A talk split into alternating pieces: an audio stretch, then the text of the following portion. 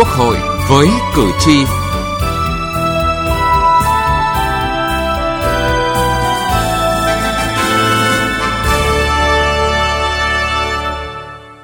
Xin kính chào quý vị và các bạn. Thưa quý vị, tại kỳ họp thứ 6, lần đầu tiên Quốc hội xem xét thảo luận về báo cáo kết quả giả soát hệ thống văn bản quy phạm pháp luật theo quy định tại nghị quyết số 101 của Quốc hội.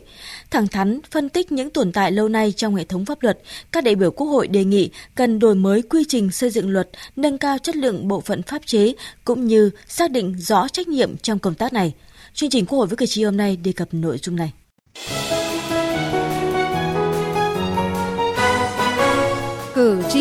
Lên tiếng.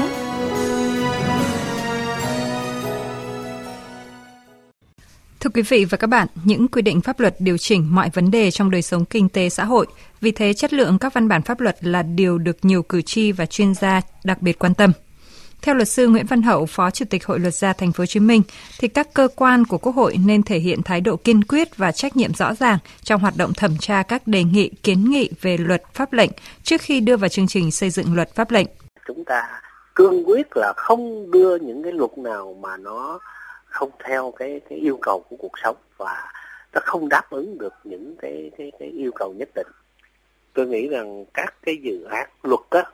khi đưa vào thẩm tra thì cũng phải làm chặt chẽ ngay từ đầu và chúng ta phải giải trình tại sao cần thiết phải nên đưa vào cái luật này nếu chúng ta thấy có nhiều ý kiến khác nhau trong cái việc mà thẩm tra này là chúng ta phải dừng lại chừng nào nó thật chín mùi thì chúng ta mới đưa vào cái chương trình làm luật cái năm đó còn ông Trần Đại Nghĩa ở xã Đông Hoàng, huyện Tiền Hải, tỉnh Thái Bình mong muốn các đại biểu Quốc hội đóng góp những ý kiến chất lượng về dự thảo luật đất đai sửa đổi bởi đây là dự luật rất quan trọng, phức tạp, có tác động đến mọi mặt của đời sống kinh tế xã hội, tới tất cả các tổ chức và từng người dân. Tôi cũng mong uh, luật sửa đổi đất đai sẽ vừa đảm bảo được uh, quyền lợi cho người dân và cũng là vừa đảm bảo được quyền lợi cho đất nước trong cái thời kỳ hiện tại, và đặc biệt là cho các cái doanh nghiệp, nhất là những cái doanh nghiệp nhỏ và vừa, những doanh nghiệp khởi nghiệp sáng tạo, có những cái cơ chế chính sách ưu tiên những cái doanh nghiệp đó để người ta có những cái diện tích đất đai xây dựng nhà xưởng để khởi nghiệp phát triển kinh tế chung của toàn xã hội. Để có được những văn bản luật khả thi đáp ứng đúng yêu cầu của thực tiễn cuộc sống, theo bà Vũ Thị Lợi ở thành phố Vĩnh Yên, tỉnh Vĩnh Phúc, việc lấy ý kiến nhân dân đồng thời có sự phản hồi tiếp thu ý kiến nhân dân trong xây dựng luật cần được làm khoa học bài bản và thiết thực hơn phải tham vấn ý kiến của người dân mà đang phải chịu tác động của chính cái luật này vì họ nói cái gì nó sát thực với cái của người ta phải người dân người ta đang chịu tác động người ta cần cái gì cái gì, nhu cầu của người ta là cái gì chứ còn bây giờ là nhiều cái mà cứ áp đặt từ trên xuống có những cái nó không được thực chất lắm còn luật sư Nguyễn Thị Mai, đoàn luật sư thành phố Hà Nội cho rằng, chất lượng các văn bản luật phụ thuộc không nhỏ vào chất lượng hoạt động của ban soạn thảo. Sự phối hợp giữa cơ quan chủ trì soạn thảo với cơ quan tổ chức hữu quan là rất quan trọng. Số lượng văn bản rất là nhiều, thế nhưng, nhưng mà cái nguồn lực để tổ chức triển khai thực hiện chưa đáp ứng được yêu cầu đặt ra, nhất là về thời gian và về chất lượng. Và các bộ ban ngành công việc rất là nhiều. Cho nên là cái sự ờ, phối hợp đối với cơ quan chủ trì soạn thảo thì nó cũng có cái mức độ nhất định. Cái thời gian để ờ, lấy ý kiến rất là gấp gáp. Thế cho nên là những cơ quan phối hợp cũng không đủ cái thời gian để nghiên cứu thật kỹ để có ý kiến à, đóng góp nó thật sự thiết thực và có chất lượng. Còn theo bà Nguyễn Thị Thúy, Phó Giám đốc Sở Tư pháp tỉnh Lào Cai, những quy định của luật cần cụ thể hơn và có tính dự báo. Còn có rất nhiều những cái dự thảo chỉ mới quy định chung thôi nhưng chưa định hướng được những cái nội dung quy định chi tiết. Đến sau này thì một loạt những cái văn bản dưới luật sẽ phải ban hành những cái nội dung mà còn để ngỏ trong những cái văn bản quy phạm pháp luật thì đấy chính là những cái phần mà có lẽ là cần phải hạn chế. Chứ còn luật nếu như mà để đưa vào trong thực tiễn một cách cụ thể trực tiếp và tránh bị xáo trộn thì phải đánh giá một cách toàn diện thì những nội dung đó gần như phải dự liệu trước. Cử tri nhận thấy công tác xây dựng luật thời gian qua có nhiều đổi mới, tuy nhiên để có những văn bản luật đáp ứng tốt yêu cầu cuộc sống thì việc kiên quyết với những dự thảo luật kém chất lượng cần được thực hiện nghiêm túc hơn. Từ nghị trường đến cuộc sống Thưa quý vị và các bạn, lần đầu tiên Quốc hội xem xét báo cáo kết quả giả soát hệ thống văn bản quy phạm pháp luật theo quy định tại nghị quyết số 101 của Quốc hội. Nội dung này được thảo luận cùng với thảo luận về tình hình kinh tế rồi. Điều này có ý nghĩa hơn vì đột phá về thể chế là một trong ba yếu tố quan trọng để thúc đẩy kinh tế xã. Theo kết quả, trong số 523 văn bản được giả soát, có 22 lĩnh vực trọng tâm là pháp luật về đấu thầu, đấu giá, quy hoạch, đầu tư công, quản lý sử dụng đất đai, tài sản công, ngân sách nhà nước, tài chính công, hợp tác công tư, xã hội hóa các dịch vụ công, đầu tư, môi trường, xây dựng, kinh doanh bất động sản, ngân hàng, tài chính, tự chủ tài chính, chứng khoán, trái phiếu, doanh nghiệp, giám định, còn có nhiều vướng mắc được các địa phương, người dân, doanh nghiệp kiến nghị. Theo Phó chủ nhiệm Ủy ban Pháp luật Nguyễn Trường Giang, Ủy ban Thường vụ Quốc hội đã thành lập tổ công tác để chỉ đạo tổ chức điều kiện giả soát độc lập, kết quả giả soát phát hiện có mâu thuẫn trồng chéo không nhiều. Hầu hết các nội dung còn lại qua giả soát được chỉ ra là có bất cập do được ban hành khá lâu, điều kiện kinh tế xã có nhiều thay đổi dẫn đến một số quy định không còn phù hợp. Cũng có nội dung được cho là vướng mắc, song thực chất là do nhận thức, do văn bản quy định chi tiết chưa được ban hành đầy đủ hoặc chưa triển khai thực hiện đúng, nghiêm túc, có hiệu quả các quy định của luật. Với gần 70% nội dung được phát hiện có bất cập vướng mắc trong luật là thuộc các dự án luật đã được có ở trong chương trình và tại kỳ họp thứ 6 này cũng có rất nhiều nội dung đã được trình Quốc hội, ví dụ như luật đất đai, luật tín dụng, luật uh, kinh doanh bất động sản. Các nội dung của văn bản dưới luật được phát hiện có mâu thuẫn trồng chéo hoặc vướng mắc bất cập ý, thì một số nội dung chưa phù hợp với văn bản quy phạm pháp luật của các cơ quan nhà nước cấp trên và có trường hợp là chưa kịp thời cập nhật nội dung sửa đổi các văn bản của cơ quan nhà nước cấp trên. Đại biểu Lê Xuân Thân, đoàn đại biểu Quốc hội tỉnh Khánh Hòa băn khoăn về ý kiến này với lý do. Nếu chúng ta dừng lại ở cái tỷ lệ không cao và để lửng ở đó thì chưa nhìn nhận được là một cái nguyên nhân mà dẫn đến tình trạng không dám làm và pháp luật chồng chéo cho mâu thuẫn cần phải hỏi và địa phương hỏi trung ương, tỉnh thì hỏi bộ trưởng rất nhiều cái vấn đề là nó chưa rõ vì văn bản. Có lẽ là qua kiểm tra báo cáo này, ngay trong bản báo cáo chúng ta cũng đã thấy một nghị định thôi, mâu thuẫn ngay trong một nghị định. Ví dụ nghị định 60 năm 2021 tự chủ tài chính. Như vậy là chúng ta phải xem xét kỹ, rà soát kỹ các nội dung cụ thể chăn trở tìm lời giải, nguyên nhân trong quá trình triển khai thực hiện vướng mắc nhiều, nhất là đầu tư công, tình trạng cán bộ công chức sợ sai, không dám làm. Đại biểu Tạ Văn Hạ, đoàn đại biểu Quốc hội tỉnh Quảng Nam chỉ rõ nguyên nhân còn là do cách hiểu luật chưa thống nhất. Hiện nay ấy, chính sách pháp luật của chúng ta đưa ra nhưng mà cái cách hiểu luật chưa thực sự là tự thống nhất. Cho nên là dẫn đến ấy, cán bộ khi mà thực hiện ấy, là ta hiểu luật một cách như thế này thế nhưng mà khi mà đoàn kiểm tra giám sát hay là thanh tra hay là các thì người lại hiểu một cái cách. Thế cho nên là sao mà cho thống nhất cái cách hiểu? Và tôi nghĩ là luật cũng nên cố gắng là làm sao đơn giản dễ hiểu để người dân có thể đọc và hiểu được. Chứ để tránh cái câu chuyện là chúng ta hiểu nhiều cách khác nhau. Trong bối cảnh hiện nay, nhiều đại biểu đề nghị đẩy mạnh cải cách thể chế để tạo động lực thúc đẩy phục hồi kinh tế và phát triển bền vững, đại biểu Vũ Tiến Lộc, đoàn đại biểu Quốc hội thành phố Hà Nội và đại biểu Lê Thanh Vân, đoàn đại biểu Quốc hội tỉnh Cà Mau đề nghị. Vấn đề quan trọng nhất trong bối cảnh hiện nay vẫn là phải tiếp tục đẩy mạnh những cải cách thể chế, đơn giản hóa các thủ tục hành chính mà theo phản ánh của người dân và doanh nghiệp đang trở nên nặng nề hơn trong thời gian mấy năm qua. Phải khắc phục cho được những quy định pháp lý trồng chéo bất cập và nhất là thiếu minh bạch đang gây rủi ro cho người thực hiện đồng thời phải gỡ bỏ được tâm lý sợ oan sai, e ngại, thanh tra, kiểm tra của các cán bộ công chức và doanh nghiệp. Tôi đề nghị chúng ta cần nghiên cứu và đặt ra các giới hạn về tần suất phạm vi các cuộc thanh tra kiểm tra để các bộ, ngành, địa phương và doanh nghiệp có thể yên tâm tập trung nỗ lực để giải ngân các gói hỗ trợ phục hồi kinh tế. Cải cách thể chế, thể chế coi như là một nguồn lực và tôi tái đề nghị lại là sớm thành lập ban chỉ đạo trung ương về cải cách thể chế và coi đây là một điểm đột phá quan trọng trong thể chế đặc biệt quan tâm đến ba nhóm thể chế về kinh tế. Thứ nhất, việc xác lập bình đẳng trong cái việc phân phối nguồn lực xã hội, không kể công và tư. Thứ hai, bảo vệ chế độ hợp đồng và bảo vệ tài sản. Và thứ ba, giải quyết tốt cái quan hệ giữa nhà nước và thị trường. Cái áo của cơ chế của chúng ta đã quá chật hẹp. Cho nên cần phải giả soát đồng bộ để mà may cái áo mới cho thích hợp. Còn theo đại biểu Nguyễn Thị Hồng Hạnh, đoàn đại biểu Quốc hội thành phố Hồ Chí Minh cần tập trung nguồn lực cho công tác xây dựng pháp luật. Nghị định 55 ban hành năm 2011 quy định rất cụ thể về tổ chức bộ máy và chế độ chính sách của công tác pháp chế và cũng à, à trong một hai kỳ à, họp Quốc hội gần đây thì Bộ trưởng Bộ Nội vụ Phạm Thanh Trà thì cũng có ờ, thông tin là sẽ trình chính phủ cái đề án về củng cố và kiện toàn tổ chức pháp chế cho xứng tầm với yêu cầu nhiệm vụ trong tình hình mới. À, chúng tôi những người làm công tác xây dựng thể chế rất mong chờ vào cái đề án này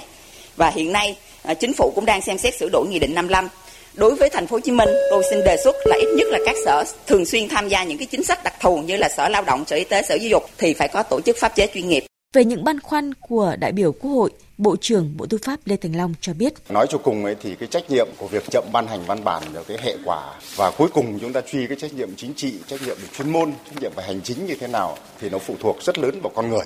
Chính vì thế cho nên ấy, từ những cái quy định về kiểm tra giám sát của Đảng Vừa rồi thì cũng ờ, Bộ Chính trị cũng ban hành cái quy định về kiểm soát ờ, quyền lực trong công tác thanh tra, giải quyết khiếu nại tố cáo và sắp tới là trong công tác xây dựng văn bản. Đây cũng sẽ là một cái kênh cùng với cái giám sát của Quốc hội. Tôi nghĩ rằng cái công tác này thì nó sẽ tạo được cái đà nó phát triển và khắc phục được tốt hơn những cái tồn tại hạn chế cho đến bây giờ. Liên quan đến những tồn tại của hệ thống pháp luật trong phiên chất vấn tại kỳ họp thứ 6, một lần nữa các đại biểu tiếp tục đặt câu hỏi chất vấn các thành viên chính phủ. Trước câu hỏi của đại biểu về hơn 60% văn bản hướng dẫn dưới luật được ban hành sau ngày luật có hiệu lực, Phó Thủ tướng Chính phủ Trần Lưu Quang cho biết chính phủ xin nhận khuyết điểm và sẽ cố gắng từng bước khắc phục trong thời gian tới. Phó Thủ tướng cũng cho biết số lượng các phiên họp chuyên đề về pháp luật của chính phủ đã tăng lên gấp đôi so với nhiệm kỳ trước. Giải pháp được tập trung trong thời gian tới là nâng cao trách nhiệm của người đứng đầu, nâng cao hiệu quả phối hợp tốt hơn giữa các bộ ngành, làm tốt công tác đánh giá tác động, tham vấn chính sách, tăng cường năng lực, nguồn lực cho đội ngũ cán bộ làm công tác pháp chế. Thưa quý vị và các bạn, trung bình mỗi năm xảy ra 3.287 vụ cháy, làm chết 87 người, bị thương 206 người, thiệt hại về tài sản trị giá hơn 1.600 tỷ đồng. Địa bàn cháy xảy ra ở thành thị chiếm 60,11%, khu vực nông thôn chiếm 39,89%. Vì vậy, cần đẩy mạnh tuyên truyền trong các tầng lớp nhân dân, nâng cao kỹ năng phòng cháy chữa cháy, cứu hộ cứu nạn và thoát nạn cho nhân dân khi xảy ra cháy nổ không coi đây là phong trào mà là nhiệm vụ bắt buộc của các đơn vị, cơ quan, công ty, tránh tình trạng mất bò mới lo làm chuồng.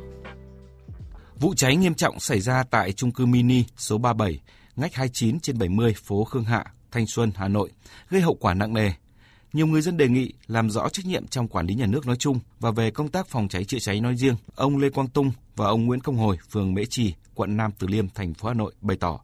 để làm rõ cái trách nhiệm trong cái vụ cháy vừa rồi và xử lý nghiêm các cái hành vi à, để mà chúng ta không để cho cái vụ việc nó diễn ra nữa. Trong giấy phép chỉ được xây 6 tầng một tu. Thế thì tại sao bây giờ lại lên được 90 tầng? Nó lại vượt tầng đứng như thế. Thì câu kiểm tra giám sát ở đây nó là như thế nào? Kiểm tra thực hiện sao? Chức năng nhiệm vụ của các bộ phận. Nhiều đại biểu Quốc hội cho rằng nguyên nhân chủ quan của các vụ cháy là do nhận thức, ý thức trách nhiệm của cấp ủy chính quyền địa phương, người đứng đầu cơ quan doanh nghiệp đối với công tác phòng cháy chữa cháy còn hạn chế, chưa coi trọng công tác kiểm tra giám sát, chưa chú trọng công tác đầu tư trang thiết bị cho hoạt động phòng cháy chữa cháy, tổ chức tập huấn cho lực lượng chữa cháy tại chỗ. Đáng chú ý, nhiều bộ, địa phương chậm tiến độ thực hiện Nghị định 83 về phòng cháy chữa cháy. Bên cạnh đó là ý thức trách nhiệm của một bộ phận quần chúng nhân dân chưa nhận thức được tầm quan trọng của phòng cháy chữa cháy. Vì vậy, cần tăng cường thanh tra, kiểm tra, siết chặt quản lý nhà nước về phòng cháy chữa cháy và cứu nạn cứu hộ, xử lý nghiêm, kiên quyết thu hồi giấy phép, đình chỉ hoạt động của các cơ sở không đủ điều kiện.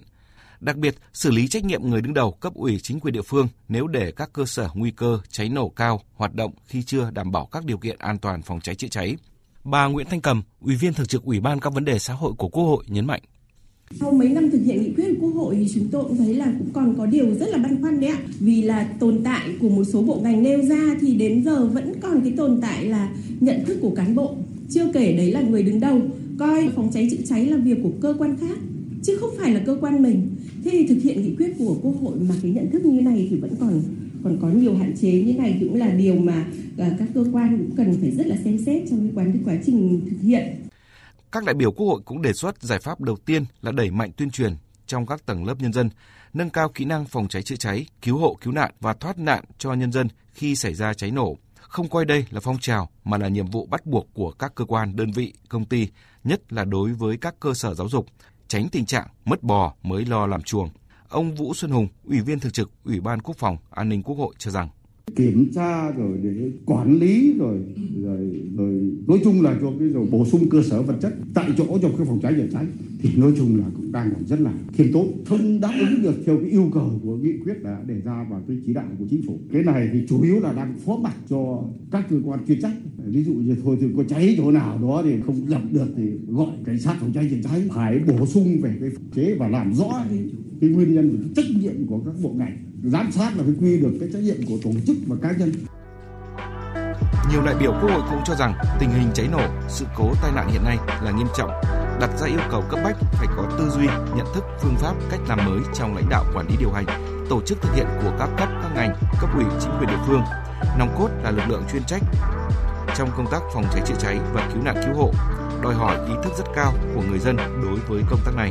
Đặc biệt chú trọng công tác này, Thủ tướng Chính phủ đã ra chỉ thị số 01 CT-TTG về tăng cường công tác phòng cháy chữa cháy trong tình hình mới. Chỉ thị nêu rõ, mục tiêu đặt ra cho công tác phòng cháy chữa cháy và cứu nạn cứu hộ là phải ngăn chặn, đẩy lùi, tiến tới chấm dứt xảy ra cháy gây hậu đặc biệt nghiêm trọng, làm chết người do nguyên nhân chủ quan, đề cao hơn nữa ý thức phòng ngừa, nâng cao kiến thức, kỹ năng xử lý tình huống cháy nổ, sự cố tai nạn của người dân trong phòng cháy chữa cháy và cứu nạn cứu hộ. Chỉ thị của Thủ tướng Chính phủ cũng nêu rõ những giải pháp nhiệm vụ cần thực hiện trong thời gian tới để đạt được mục tiêu. Trước hết cần đổi mới tư duy, nhận thức phương pháp, cách tiếp cận và tổ chức thực hiện trong công tác phòng cháy chữa cháy và cứu nạn cứu hộ phù hợp với yêu cầu tình hình mới hiện nay. Xác định rõ vị trí, vai trò, tầm quan trọng của công tác phòng cháy chữa cháy và cứu nạn cứu hộ là nhiệm vụ quan trọng, cần thiết, không thể thiếu trong quá trình phát triển kinh tế xã hội. Coi đây là nhiệm vụ thường xuyên, cần thiết hàng ngày. Các bộ, ngành, địa phương thực hiện nghiêm túc đầy đủ trách nhiệm của mình trong quản lý nhà nước về phòng cháy chữa cháy theo quy định của pháp luật.